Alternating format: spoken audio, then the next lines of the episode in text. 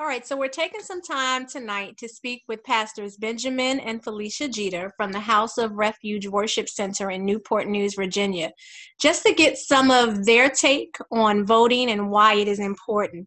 So Pastor Jeter, Pastor Benjamin Jeter, I'll lead off with you and uh, First Lady Jeter. The first question that I want to bring to the table tonight is, what do you see as the importance of voting? Right. What do we see as the importance of voting is vital, is vital to the democracy, is vital to the growth and development of our country. Um, voting is a right and a privilege that I think everyone should exercise and should always strive to have that privilege. So I, I noticed you say, you know, voting is our right. Voters is a, voting is a privilege. How has that right and that privilege changed in the years that you've been voting? Right. Um, one, it has gone from being restricted to being more fluent in voting.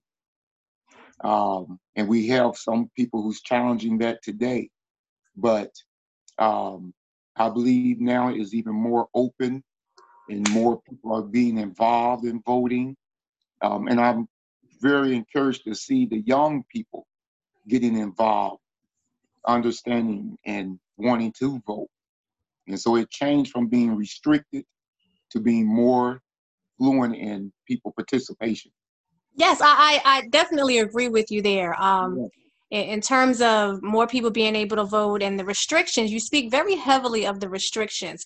Um, yeah. Lady Jeter, can you talk about voter suppression? Because, you know, it hasn't been that long uh, since the voting age changed to where you can vote at eighteen. I mean, it's been long enough, but, you know, it hasn't been as long as, as some would think. Can you speak to that for us? Yes, and I would like to look at voting suppression in other ways, too, as far as those that have had their voting rights taken away from them. Um, you know, it seems like it's even more harder or more difficult for them to uh, get their voting rights back. Even to those that are mentally ill and disabled, it seems like it's, it's, uh, the voter, the person that desires to vote has been suppressed, I believe, in that area because they have to go and t- uh, extra miles just to have the right to vote. Yeah. Have either of you ever experienced or witnessed voter suppression? No, I can't say I have personally, as far as someone I know, you know, but have seen it, of course, um, on the television and, and come to read stories of that. And knowing that, you know, is is taking place in very subtle ways, um, but personally have not experienced or been around anyone who has. What advice do you have to voters of all generations, X, Y, Z, the millennials? Yeah. What what advice do you have to them on the issues that we have right now going on? Right. Um, I would say one, Um, that we must exercise, I advise to exercise that right, whether it be long lines, whether it be um, the issues, and we might feel that um, it's not addressing us personally, but that we would still want to exercise that right and go vote and do not feel um, um, separated from what's taking place, uh, because this is what I advise all young people and everybody alike, is that voting shapes our tomorrow, and that we must be part of the shaping of our tomorrows. Who we're voting for today is making decisions that's going to shape our tomorrows. And so I want to participate, and I advise all of our young people, your tomorrows are being shaped by your votings today, and that we be part of that. Well, you know, you speak specifically to young people, and young people are very opinionated. Yeah. What do you say to a young person who says, you know, I don't like the way either one of them is shaping my values? What do yeah. you say to the ones that say, I just won't participate? Right. I would say to them, you know, um, to stand utterly by, you are giving them, whoever it may win, the right to shape your tomorrow with you having no say-so. And that we must never be that way. Participate. I heard some say choosing the the the um the least of the two evils. You know, I would look at it as being the one who's more of my value. Might not have all my values, might not touch many of them, but if we look at who's running, they both would probably have something that we will identify with. And we look at that. So instead of looking at what's the negative, look for the positive and then shape your tomorrow. Participate. Because if not, you will let them shape your tomorrow with you standing idly by. Okay, so fair enough. Now, we've talked about the advice that you have to give to the young folks and, and, and voters alike. But what is it that keeps the two of you up at night concerning our nation? What would you say, Pastor Felicia? One thing that keeps me up at night concerning our nation is the um, the pay for the teachers, because I see the the generation on um, the next generation is the ch- the children is the next generation, and without proper teaching, without proper uh, uh, teachers. In education and money in the school systems, and all go, we can go right on to the colleges and different things of that nature. I see that that is a need, because me personally, I know we put money into a lot of different other things, but we don't value the education of our children as much as we should compared yeah. to other countries. And the thing that keeps me up and concerned about our country is the fact that our our children, as uh, as a nation of young people, that they're going to be missing out because other countries are putting the effort in as far as training, education, opportunities. I know our children do have opportunities, but the teachers have to be uh, appreciated more and paid paid what they deserve. They they're not getting paid enough, I feel, to do the job that they that we expect them to do. Now, I've asked you two to have this conversation with me, obviously from a faith-based position, and yeah, religion yeah. has long been an indispensable part of American public life. It may even be more central to politics now than it's ever been before. What part do you feel the church plays in politics? A vital part. One thing um, to just um, touch on the question prior to this one is um, what keeps me up is the our the soul of our country, the consciousness, the awareness of this country and where it's headed versus where it has been in, in the Um, trajectory of where we were going. Um, and so with that being said, the role of the church in this election and in the voting is to bring that consciousness, that role of our founding fathers, the um, in, in bringing the people together with oneness. Um, I think about in the in the um, days with Martin Luther King and how the church played a strong role where they would meet and strategize to get out the vote and to go get people registered to vote. They would meet at the church, and the church played a vital role where they would come there to register or come there to congregate and strategize. Um, pastors of all faiths and, and, and clergy of all faiths were out there together and, and encouraging people to vote and, and the marches that took place. They were there. So the church has a strong role, a vital role.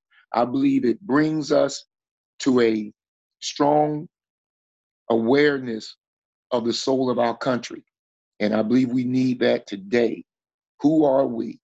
What are our values? What are our standards? I believe those standards are all inclusive. I believe those standards are accepting one another. I believe those standards are uplifting your neighbor, helping one another in all facets of life, that we are gathered together. And I believe the church and, and all faiths, um, um, places of worship, plays a vital role in keeping this country together. Does the Bible speak of democracy? Yes. Um, you know, uh, one thing that um, Jesus said, he spoke about, um, the, the people asked Jesus, um, should we pay taxes? And that's a form of democracy. That's a form of government. And Jesus said, what's, whose face is on the coin? It says Caesar's. And he told them, render unto Caesar was Caesar's, and render unto God was God's. To me, that was saying, Jesus was saying, participate. Be diligent and do your civic duty, because render unto, but also do not forsake, be doing your religious duties as well. And so I believe we should participate. Um, the Bible tells us to pray for those that have, le- have rule over us. Pray for the king, the Bible. The Bible tells us. Pray for those governors. We must pray and be advisors and participants. It will help us, as the Bible says, to live a more peaceable life. And so we render unto Caesar what Caesar's, as we render unto God, and we participate to help our country be the best it can be. First Lady, I know that you've worked the polls for many years um, in Newport News, and I understand you'll be working them again this year. Can you give me your opinion on mail-in voting? I agree with mail-in voting, because I see a lot of, especially during the time of this pandemic, a lot of our seniors and people with underlying illnesses, is is better, is convenient for them, and is helpful for them. A lot of, because um, I do know in my precinct, we have a lot of uh, curbside um, uh, help where we go out and take them a ballot. Of course, everything is private, and you know, we bring it back in and help them, uh, like the disabled. Uh, we go out and help them. And I, I see that mail-in voting is very um, important, and it's very needed. And without having that, we would not give the give some people an opportunity to vote. So I do agree with it. And a lot of um, my voters are participate and do participate in mail-in voting. I agree, and it should not stop. It should be more of it. Thank you. Now, traditionally, we see mostly a two-party system where people come out to vote for one candidate or the other. Do you believe that we should have a third-party system out there to give people three or maybe even four chances at some, uh, four um, opportunities at some point? What do you think? I, uh, that's, that's very, um, make you think about, but um, it could be. And, and I believe that with, you know, more choices um, could be good. And then there's times where who will get the majority if you have too many candidates and nobody get a stronger, a strong um, majority. And then you have somebody who only gets and wins with a quarter of the country. So um, it, it's a good thought. It, I think we think more on that. So we're in the middle of a pandemic, clearly, and, and obviously we want to make sure that everybody gets an opportunity to exercise their voice and to be heard through the voting system. Uh, what recommendations would you make from a faith-based position for voters who are coming out in the middle of this pandemic to vote? Right. I would say definitely exercise the, the your due diligence to stay safe. Um, wear that mask. Stay the six feet apart. Um, you know, and those that might have symptoms, please don't come.